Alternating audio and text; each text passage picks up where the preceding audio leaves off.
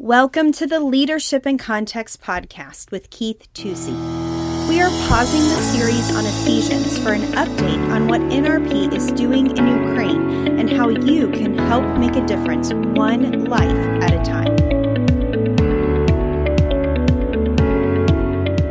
Hi, this is Keith Tucci. Welcome to Leadership in Context. I want to take today's podcast and really share from my heart with you. I haven't had the chance to communicate with you about our trip to the Ukraine and what the network of related pastors is doing in the Ukraine. Some of you, I'm sure, have been following this on the emails and posts we're doing. Uh, if you're not, if you're not on that list, please go to nrpastors.com and get that link. I'm sharing this information with you so you can get an understanding of a vision of what's happening and why it's so critical that it happens and why I believe for the integrity of the gospel that we find ourselves in the center of what God is doing. You know, Martin Luther, the great reformer, made the statement that if I proclaim the gospel with the greatest boldness, Yet I do not proclaim it at precisely the place and the moment where the devil is raging the most. I've not proclaimed the gospel. You know, that's exactly how I feel about this. When I saw this event unfolding, I realized this was not a civil war from another dysfunctional nation, but this was a full democracy that had just gained its independence for a little over 30 years and was now literally being attacked by a superpower. A superpower with jets and missiles and tanks, and they were fighting with rifles and pistols pretty much. There is no doubt that the Ukrainians have done an incredible, extraordinary, heroic job in defending their country. And now we're seeing on the media the cost of that thousands of people that have been murdered, have been executed, have been shot in cold blood. And of course, that's just reveals the true nature of this onslaught. The Ukrainian people have an incredible heritage. You know, they were the battleground first for Hitler coming through to try to conquer the Soviet Union where he wiped out millions of Ukrainians. And then when the Soviet Union took it out, when they pushed the Germans back, they in turn plundered the Ukrainian population. I think it's fair to say that the Ukrainians have been the victim of more ethnic cleansing than maybe any other group. The largest mass graves in the world are undisputably in the country regions of the Ukraine. These people have gotten a national pride since the liberation in 1990, and they intend to keep it. Some of the strongest and most prolific churches in Europe have emerged in the in the Ukraine. While I won't pretend with you that the Ukraine does not have its political problems and its moral challenges like every other nation, the truth is that the Christian influence in the Ukraine is very strong. And we know that the rest of Europe, quite frankly, is very weak. I believe prophetically that the Ukraine is the door to Europe for the reemergence and reformation of the gospel of Jesus Christ and the spread of his kingdom here on this planet.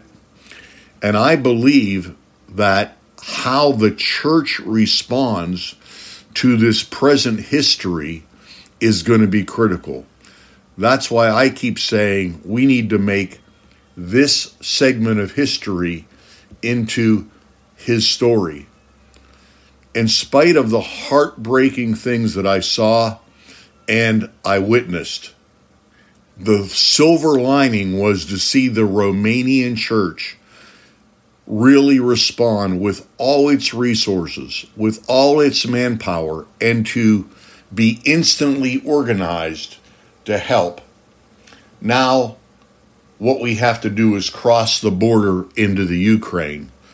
And so we've established five distribution points that we've been funding and supplying food to for several weeks now. These five points are all in Ukrainian territory.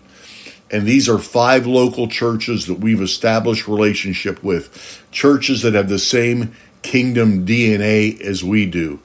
Churches whose pastors have not abandoned their people, but are staying there to feed them not only the bread of life, Jesus Christ, but to feed them bread so that they can live. They've turned their churches into triage centers where people are staggering in weary and heartbroken, and in some cases, literally wounded. They're housing them, they're feeding them, they're offering them hope, and sometimes transport to the border where they can move on to another place. But as of right now, there are over 7 million Ukrainians. I want you to think about that number. 7 million Ukrainians who no longer have a home, who've been bombed out of their homes and their apartment buildings. For some of them, not only don't they have a home, they don't have a village, they don't have a town. There is nowhere to go back to. But they're staying in safer parts of the Ukraine. And many of them have gathered around those borders, like the Romanian border and the Polish border, where it's easy to get access to them. Of course, the resources inside the border are strained and overwhelmed. The Ukrainian government is doing everything it can just to feed its soldiers and to give them boots and warm clothes. And so we are helping the citizens of that nation. And the vehicle that we're using is God's chosen vehicle, it's His church. And so those five distribution points, we've set up several of them that are in high conflict zones, places you've heard about on the news like Mariupol, that is a severe conflict zone that the Red Cross says they can't get into. But we've gotten in there. We've been able to take it in there because we're connected to the local churches. And the people that are doing this are the refugees themselves. We're giving them the supplies. We're driving them into these key distribution points. Then they're breaking them down from large trucks and tractor trailer trucks. They're loading them in vans and cars and sometimes carrying them on their back into areas where people can't leave easily for fear of running into Russian resistance or they just don't want to leave. They're stubborn and they are they're not going to leave. They're going to stand there and they're going to defend their property. They're going to defend their homes. Many of these people have already given their lives literally for the call of freedom to stand against this type of oppression. And you know, the church has a great history of helping people stand against tyrants. And this is a tyrannical situation. And you know, the battle cry of the Revolutionary War for the American church, the budding American church, was no king but Jesus. And now we see that being repeated in the churches of the Ukraine that they are not going to give in, they are not going to give up, they are going to shepherd their people. This is a moment in time to form a church alliance, I believe, that can penetrate Europe in the next couple decades.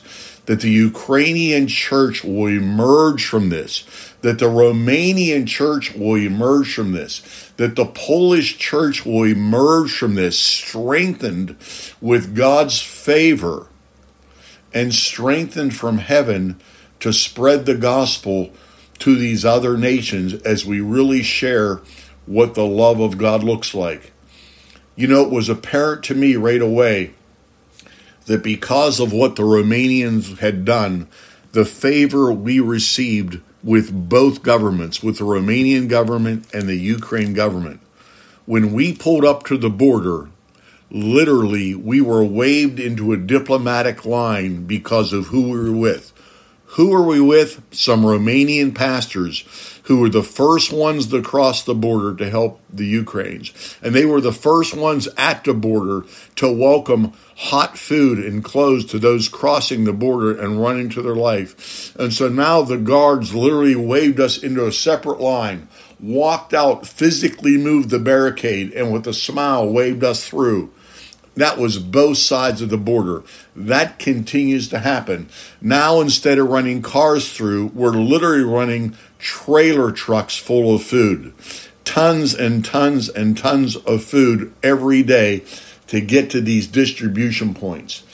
And friends, this is not going to be over quick. We need as much help as we can possibly muster. I want to urge every person to use your social media platform to link them to the NRP webpage or to a webpage your local church may have. We need to be known in our town and our communities as the churches that have compassion and are helping these poor, oppressed, attacked people. And we want to do something about them. This Easter, just days away now, we are asking every church to give a offering from the depths of who they are to help these people. We've created a video to show in those churches, or you can show to your groups and friends uh, as well. You can go to nrpastors.com and get that video. We want to appeal to every business owner. We have a web insert, a portal that you can put right on your web page. And when they hit the donate button, it'll come right to NRP. They'll get a tax deduction. There's a banner on the top that explains to you why your company wants to help NRP help the Ukrainian refugees. I want to encourage every business owner to please consider doing that. Contact NRP and we will help you do that. And challenge other business owners in your area, other people and vendors that you network with to do the same thing. This is a world need and it's going to take world focus. If the war were to end today, we have years of rebuilding and healing to do. There are going to be war widows, there are going to be war orphans, there are going to be cities that need to dig out. We're going to have to send all kind of teams. But right now what they need is they need basic resources. They need sleeping bags. They need clothing. They need medicine. And they need food. They need a place to sleep. But most of all, they need our friendship and they need our hope. They need the bread of life, Jesus Christ. I'm asking you with everything in me to do the most generous, sacrificial thing you've ever done in your life and embrace people, ask people, say, Would you join me? Would you enter a challenge with me? Would you give a one time gift and then a monthly donation? And would you get this out to your social media and into the business community? This is Keith Tucci for Leadership in Context. And maybe the name of that podcast has never been more prophetic than it's being today. This is leadership in context, in the context of how God feels and thinks and what He wants the church to do. It was what I'm sharing with you today. Heaven is watching, the world is watching, and it's time for us to turn history into His story. Will you join me? You can partner with NRP by visiting nrpukraine.com to give a one time gift or a monthly gift to help make a difference one life at a time. If you are interested in having a page on your own website with how others can also give, please email podcast at nrpastors.com and we will reach out to you. This is the time to make history his story. Thanks for listening this week to another episode of Leadership in Context with Keith Tucci. Join us next week as Keith continues to put leadership truths in the context of the local church. As always, subscribe, like, rate, and share our podcast. For show notes or to ask Keith a question, email podcast at nrpastors.com. If you would like more information, you can check out our website, find us on Facebook, or follow us on Instagram at nrpastors. See you next week.